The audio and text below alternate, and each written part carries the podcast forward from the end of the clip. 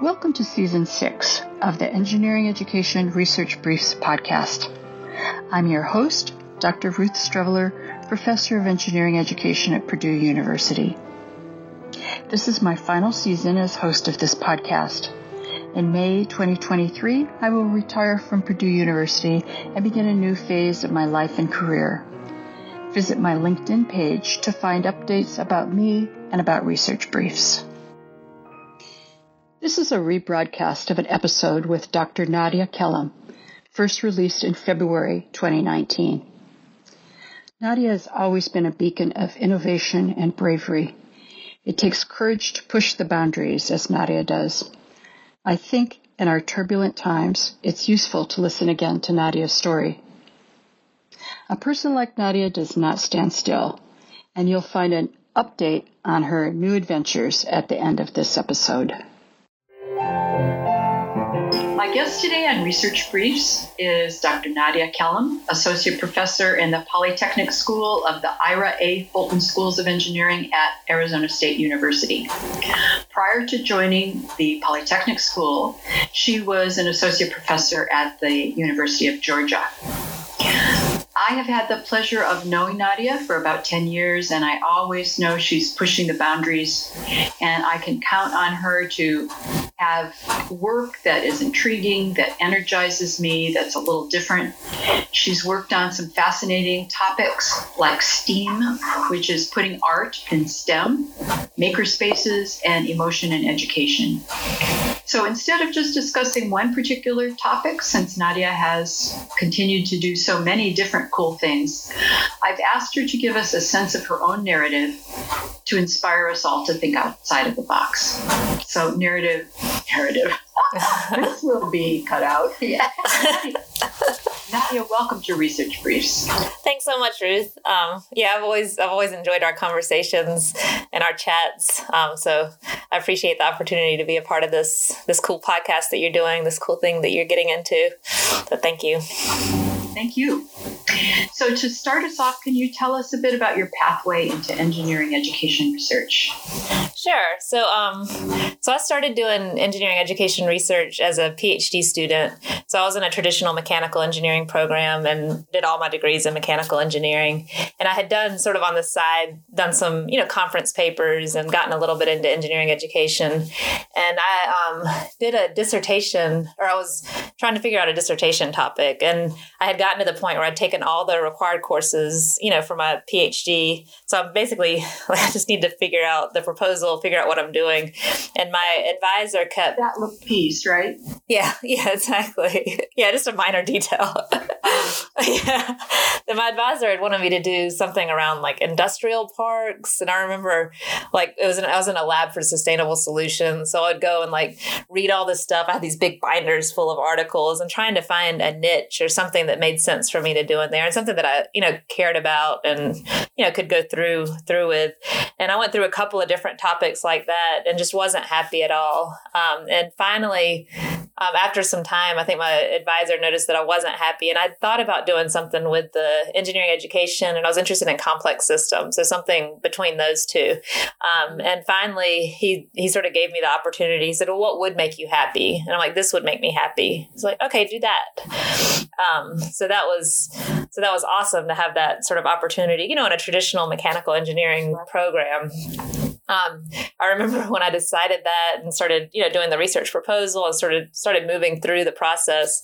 Um, other faculty started asking me sort of what I was doing and sort of what I was thinking. mm-hmm. um, so there was concern about like, what are you going to do with with this engineering education? And this was sort of at the cusp of, I think, just I think this was just before the Virginia Tech and Purdue had started excuse me, schools of engineering education. So it was it was sort of a, a new thing, you know, or something that they hadn't heard of before. And it's like, are you going to go into administration? Like, what are you going to do with this? I'm like, I don't know. This is just what I'm excited about and what I'm passionate about, and this is what I want to do, and I'll see what happens later, you know. Um, so it was kind of it was kind of cool to be able to do that.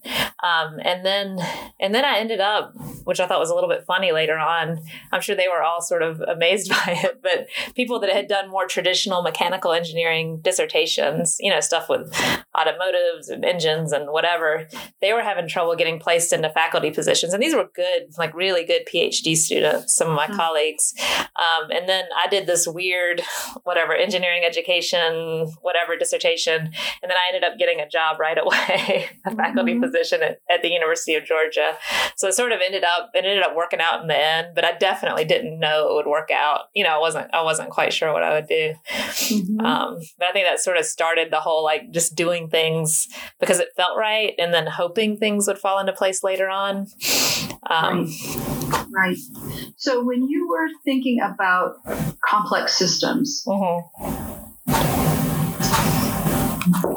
what part of that began to intrigue you? So were you you were thinking about how students learned complex systems or versus just trying to map out the system or yeah so um, when i was an undergraduate student um, i actually transferred to an engineering school, so did a pre-engineering program. And when I got into, it, so I was at a liberal arts school first, and when I got into the um, engineering school, that my junior and senior year. By the senior year, I was totally bored with my classes. Like it was very much these, um, you know, making lots of assumptions and looking at these really simple systems, you know, in mechanical mm-hmm. engineering. And so at first, it was it was difficult at first, but then once you sort of figured out how to do the equations and and whatnot, like it wasn't that difficult. And I I felt like there was just something really missing from my education.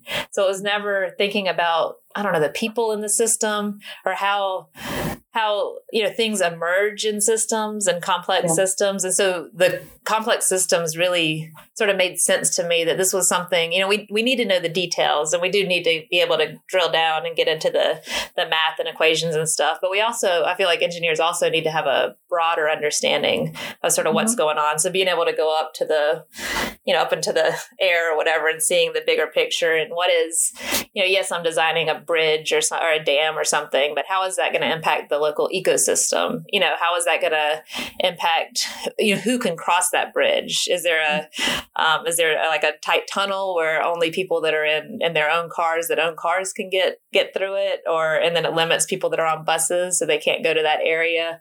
You know like trying to think more about about um, systems in a more you know complex sort of way um, i think for me that that interest in complex systems is what sort of it eventually led me into qualitative research.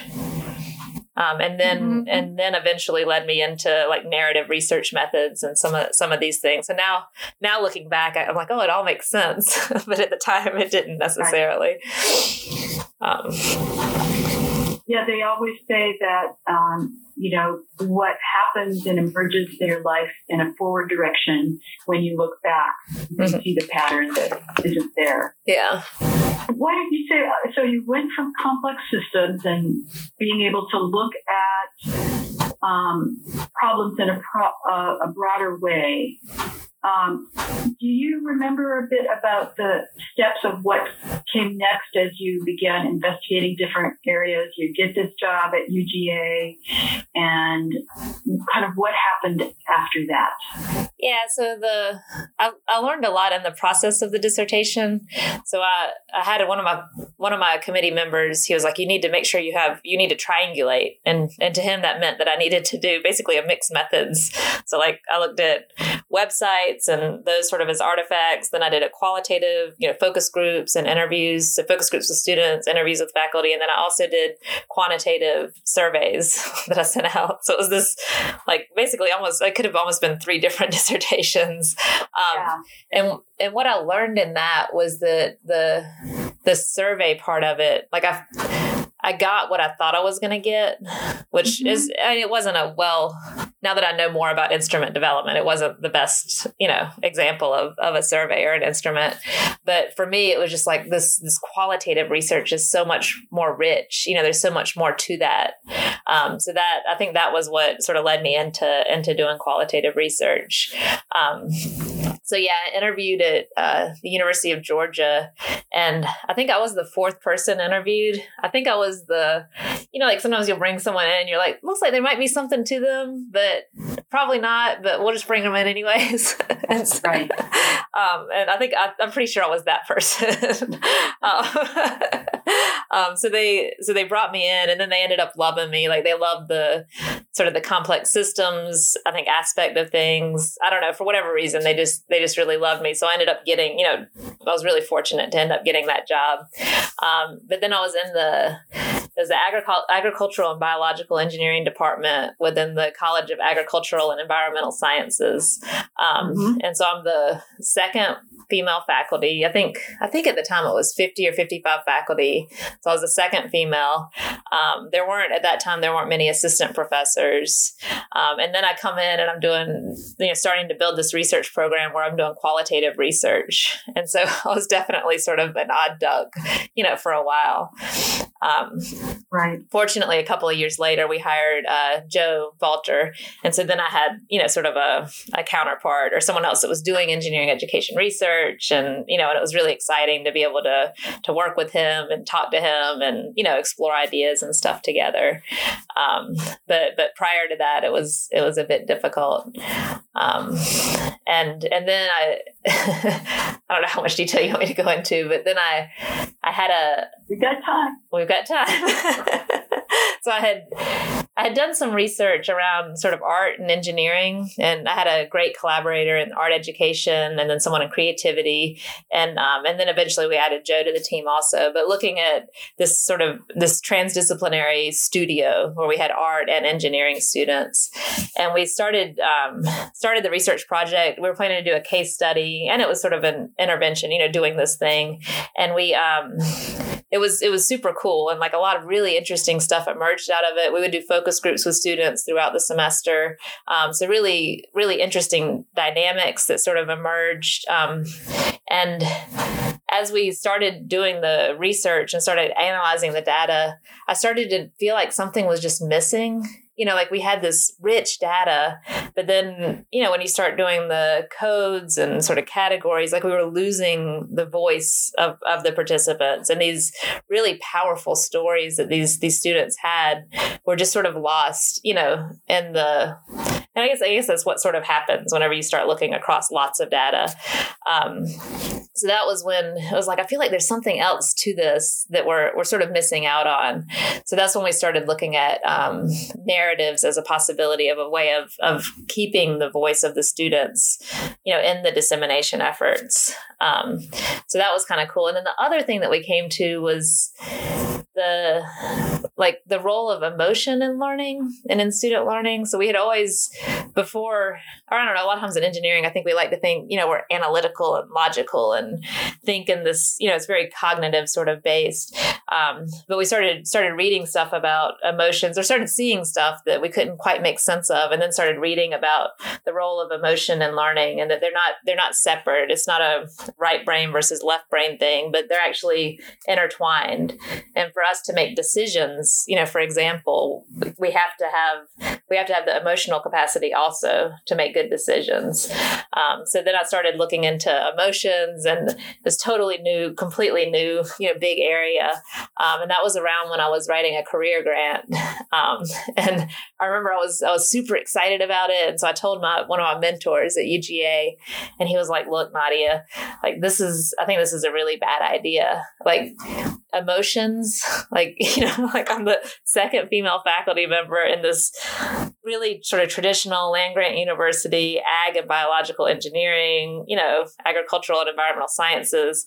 And then I'm a female, and then I'm doing qualitative research, and then I'm going to study emotions. He's like, just wait, you know, wait until after tenure. Just, you know, I think it'd be better not to have the word emotion on your CV. And so, so I was a little devastated by it, you know, because this was sort of, you know, it's what I was excited about, what I was passionate about. I knew it was risky, the whole writing a career grant about it, because it wasn't, you know, it wasn't something I had developed sort of throughout my career so far. It was this new area that I was interested in exploring. and after after thinking about his advice for a while, I just decided, you know what, I'm not going to worry about it. Like I'm going to do mm-hmm. what I'm going to tell the story that I want to tell, you know, and I'm going to do the things that that make sense to me at the time, and hope that they work out for the best. You know, um, I don't know, like if I hadn't gotten tenure, you know, then then this isn't the right place for me. If it, if it's a place that doesn't value my work and my contributions, even if it's around emotions, then then maybe it's not a good good place for me. Right. Um, so yeah, so I ended up not I ended up not getting the career grant. Um, it reviewed really well though, so I just resubmitted it for it's what used to be RFE. I don't know what it was called at the time, RE maybe.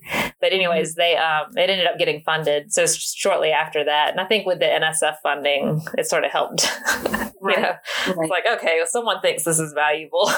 we don't get it, but.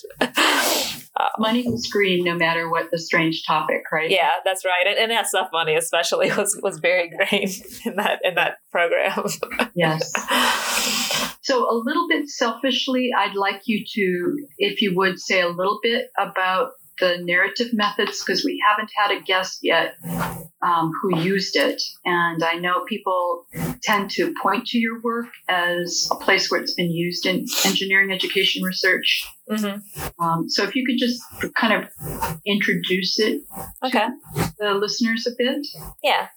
Yeah. So narrative research methods, um, there's not like like most qualitative research methods there's not sort of a formula that you can follow or a specific way to do it.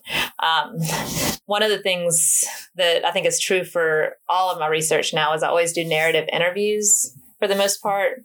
Because um, with i don't know i guess i'm always interested in things you know like identity development or the experiences of underrepresented students or, or whatever it is and the narrative sort of hearing people's story and and the things that they choose to include as part of their story can really help you get to some of that richness of their of of the data and of of what makes them sort of unique.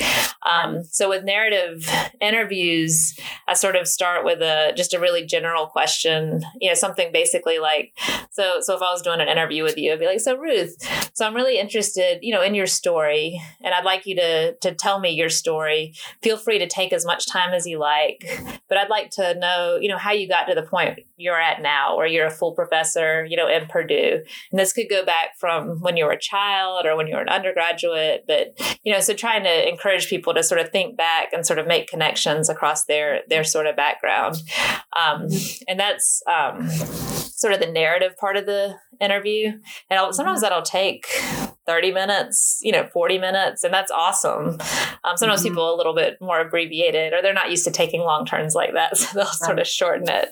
Um, and then you enter into sort of more of a con- conversational phase, and what that looks like is so the, the interview protocol is super easy to write, but, but what what that looks like is that oh, you know, you mentioned, um, you know, I don't I don't know, you mentioned uh, getting getting full professor, so can you tell me about that process or can you tell me more about that and so then you know like keying into certain points of their of their story or things that you're interested in and then just getting them to tell you more about those those specific windows sort of in their in their story um, so that's what a lot of the interviews look like.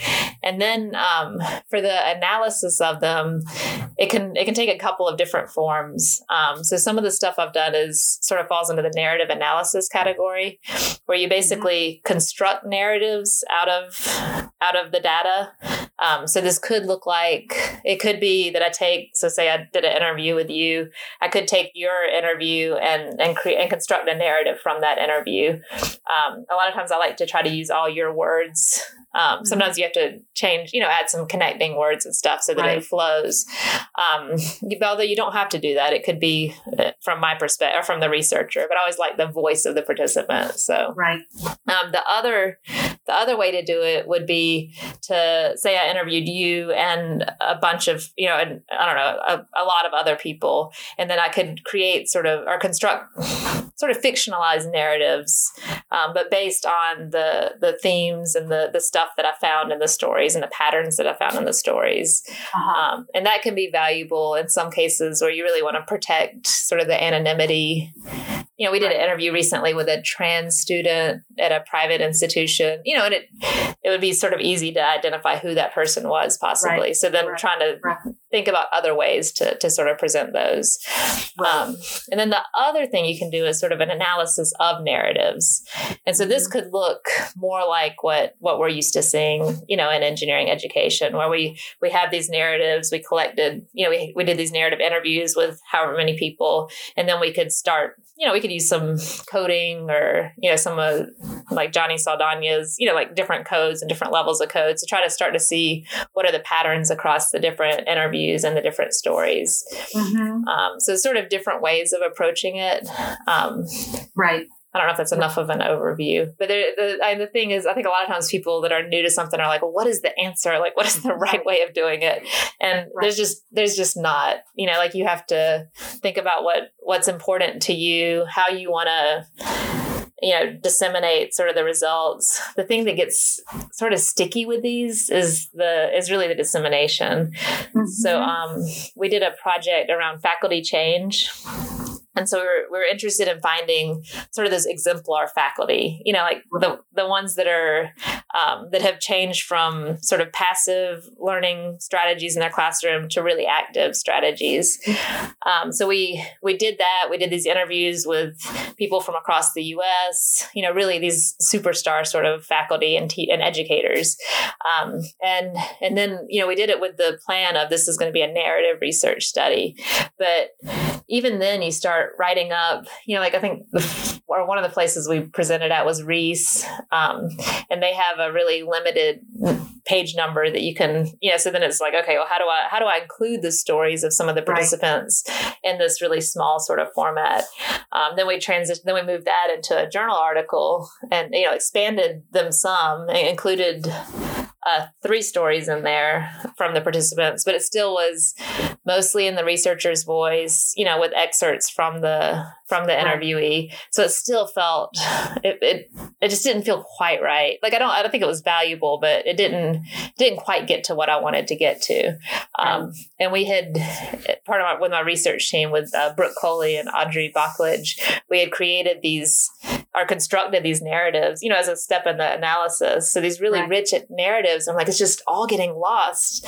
Um, and one of the, the values I see in this work is that other people can read other people's stories or hear other people's stories and see that it's not that you're just born being really good at active learning in your classroom. You know, like these mm-hmm. things, like they they encountered all kinds of barriers and difficulties and still sort of persevered. So it's really these really inspirational stories, but also really rich and complex. It's not a simple, oh, I wanted to do this and I tried it and it just worked well sort of stories. Right. Um, so I was like, well, what can we do? Like, how do we, how can we share this, like share these stories with, with people, you know, with, I don't know, engineering educators, with new, new faculty or with older faculty that want to be inspired. Um, so we decided to write a book mm-hmm. and do sort of a um, sort of where each each chapter is basically a story of each of, of the participants. Right. Um, in their words. So in their sort of spoken word which is maybe a little bit strange. Um, so so that's so i'm working on that now. To do it then in november. I'm not sure when i'll have time to, to finish it. But then and then each of the the participants because these are faculty like they'll be the authors or the authors on those chapters. Right, right. Um, and so and that's another thing um, i think alice had mentioned it in in your interview or your podcast with her that some people, you know, like you tell your story, like you want your name to be associated with your story. So, right. so we ask people, like, would you like this to be, you know, a part of this? And then they're involved. You know, we check in with them to make sure they're still good with us, with us sharing their stories. Um, but I think most faculty, especially in this type of study, you know, they're they're happy to, or they want to be identified. You know, right, um, right, because it's their story and it's their unique story. Yes. Um, so it brings a lot of interesting sort of sort of things along with it. Right. Choices you have to make. Now, I hear you're also investigating a really cool method that you're yeah by yeah so the the thing i'm super excited about right now um, we have this project it's around um, maker spaces and we're interested in trying to understand how engaging in makerspaces impacts students' identity development, um, especially students from underrepresented groups. Um, the sort of reason for doing this was we were, you know, engineering education as a system or higher ed. It's it's a difficult system to to make sort of widespread changes to. But We're like these makerspaces are relatively new, you know, and they're really sort of spreading like wildfire. They're, you know, we're getting them all over the place, and then lots of universities and engineering students have access to them. So it seemed like something that we could maybe have impact with, sort of mm-hmm. more more easily have impact with, um, and it seems like a powerful space to to help people develop, especially underrepresented students, to develop their identi- identity and self efficacy, you know, as an engineer. Um, so we we did this I don't know, it was sort of cool. We visited seven different institutions that had university affiliated makerspaces um, and it ended up being, I think, 10 makerspaces. And we interviewed at each site, we interviewed at least eight students. It ended up being, I think, 67 students total. Um, and we'd really tried to target students from underrepresented groups. So, so in the end, I think we had like 80% that were from underrepresented groups. Um, and again, you know, it's sort of a similar story, but that, you know, it's a big data set That's a lot of data. Um, right. So we start, we're in the, now we're in the analysis and dissemination phases of it. Um, and we're, you know, we are doing more traditional like coding and looking across and looking for patterns, um, pulling out subsets of students. So we have a lot of, um, of black male students. One of them, we went to HBCU. So it's like this, this is a population we haven't done a lot of research around. So this seems like an opportunity to, to sort of look at that. Um, and so we're doing, we're doing different types of studies. Um, and I had attended a AERA conference, so the American Educational Research Association, I believe, is the mm-hmm. acronym. Um, and um, we I had attended this conference and listened to this presentation, and it was about I poems. And this woman read some of these I poems, you know, during the during the presentation. And basically, um, I poems they come out of this listening guide that um, Brown and Gilligan had developed a while ago. So, like from I think it was early '90s, um, and they were feminist scholars and really interested in in getting or understanding and focusing on the voices of the participants. Um, and so, you know, just sitting in that presentation, like, this is amazing and so powerful. And um, basically, it involves you take sort of an excerpt you know from from an interview transcript and then you sort of underline all of the the sentences that start with i. So anything with i this is and it started to change the way i interact with people. I've started i've noticed i start hearing like you have i people and you people like people that are really interested in talking about themselves and then people that are interested in learning from others. Um, but you you underline all the i sort of statements in it and then you know organize them temporally so pull them out. And then i I ended up adding adding some contextual stuff, and there's some you know some he and some some that don't necessarily start with I, but just to help so that it, it sort of makes sense. Mm-hmm. Um, and I just I just went to FIE, the Frontiers in Education conference, and did a it was a work in progress session. So we did it was like ten quick interviews, you know, or quick sorry quick presentations. So like five minutes each, and it's ten of them. And of course, I'm the very last one. So at this point, people are like, you can just tell they're just done, you know, sort of glazed yeah. over. Yeah. I'm like, how can I connect to the audience? I don't know. Um, but so I gave sort of a quick introduction and, you know, asked some questions about, you know, like, have you ever felt like the voices of your participants got lost, you know, in the, in, in the data analysis phase of the research and in the dissemination efforts? Um, and so started asking some questions and people were like, oh, yeah, yeah, I've definitely had that. And then I read this poem um, and it was it was amazing. Um, should I read it? Yeah. think? Okay. yes. All right. So this is a poem, and then I'll talk about it afterwards. But I might just read it without saying much about. And this is part of that makerspace project. Um, so I was in there. I had a project. I was filing my project. I was doing some finishing on the wood. I'm filing. I know how to file. I had to. I had a class before. I was filing wrong. I did it and it was beautiful. I know how to file. I'm filing upstairs, big file, perfect strokes. Guy is hovering behind me and it's just like tisk, tisk, tisk, tisk, tisk. I'm like, I don't know what he's doing. Cause I'm like, I'm filing. I'm just like, he's just like, no, no. I think he's like doing something else. He like touches me. Um, excuse me, excuse me. Um, you're doing that wrong. I'm sorry. I was like, oh no. It's like he he starts doing it. He's like mangling the side of my piece. I was like, oh no, this. I'm like, I think I got this. He's like, okay. I don't know. I was just like, so now I'm like, this piece is mangled. I have to fix it.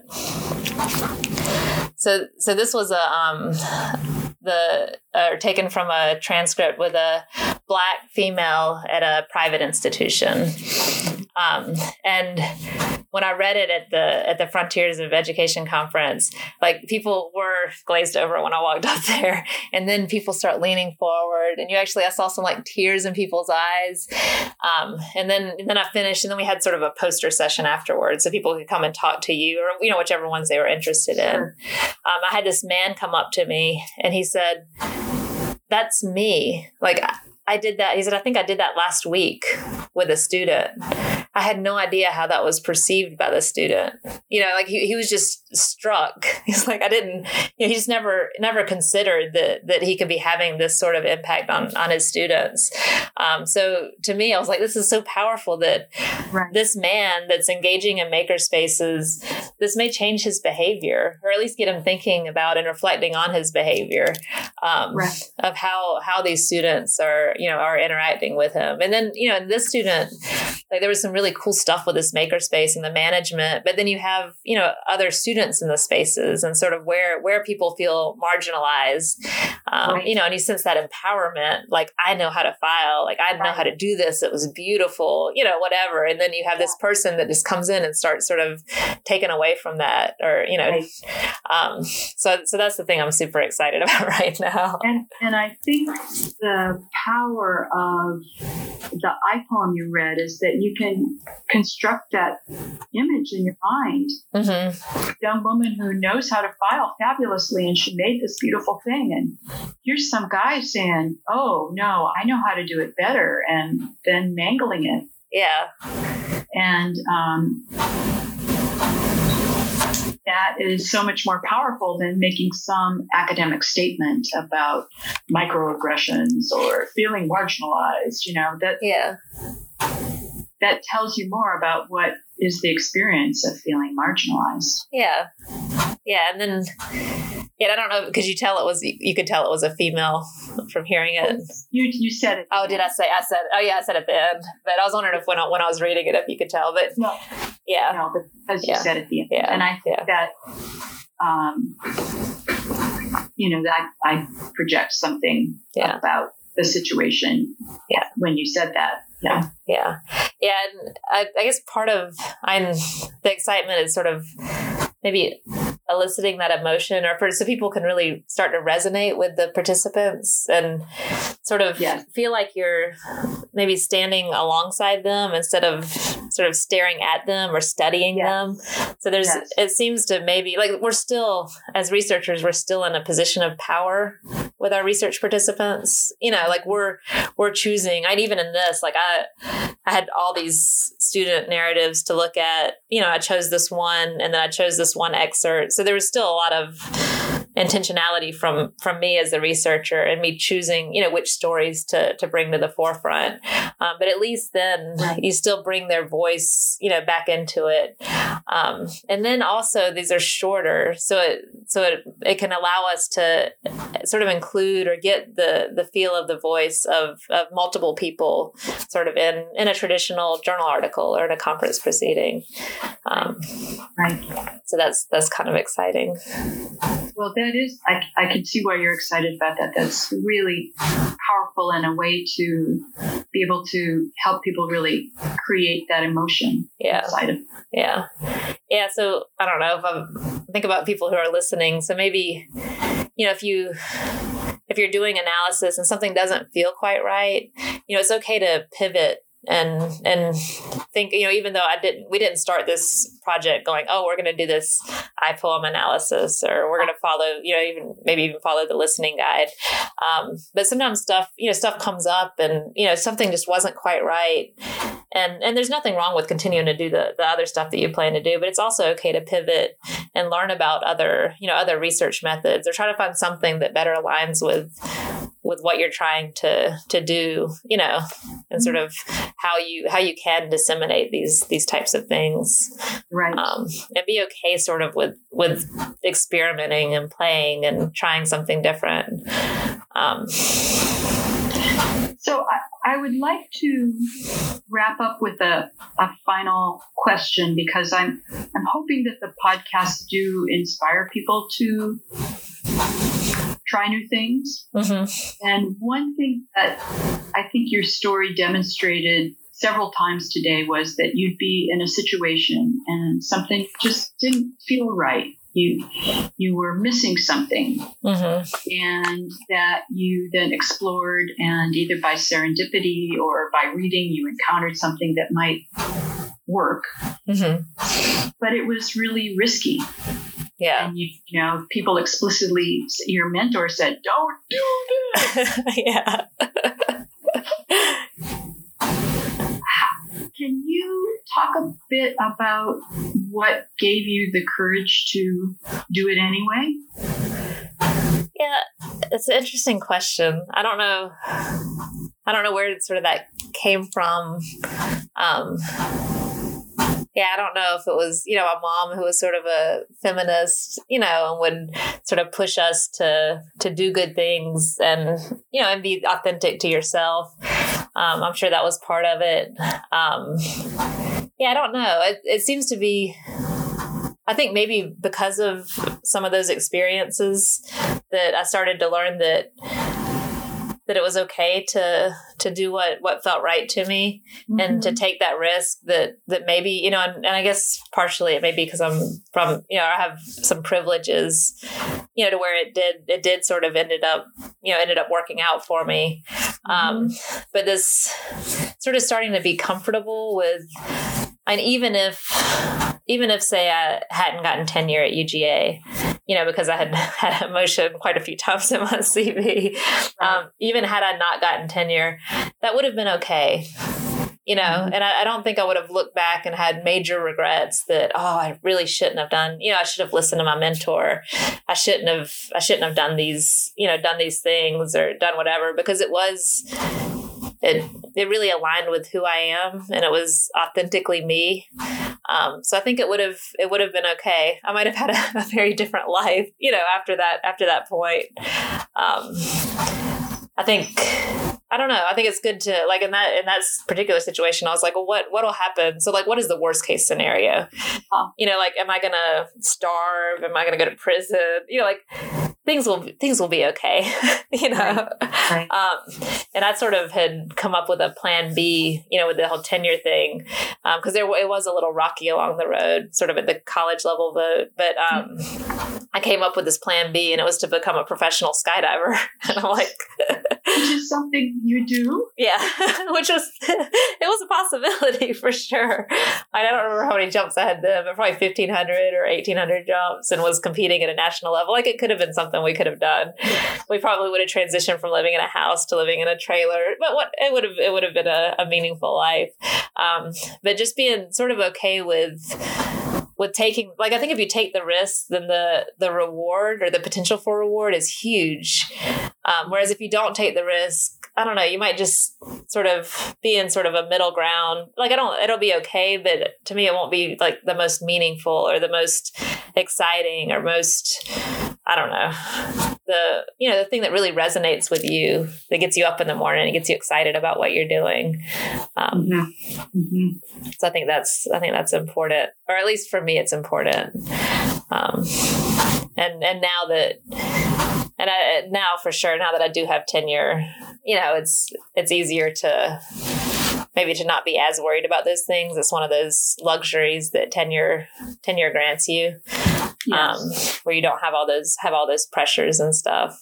yes. Um, but but I'm on the other hand, if if you end up not getting tenure at your institution, I think it just it it isn't necessarily a reflection on you as not being a good scholar or as not being a good faculty member.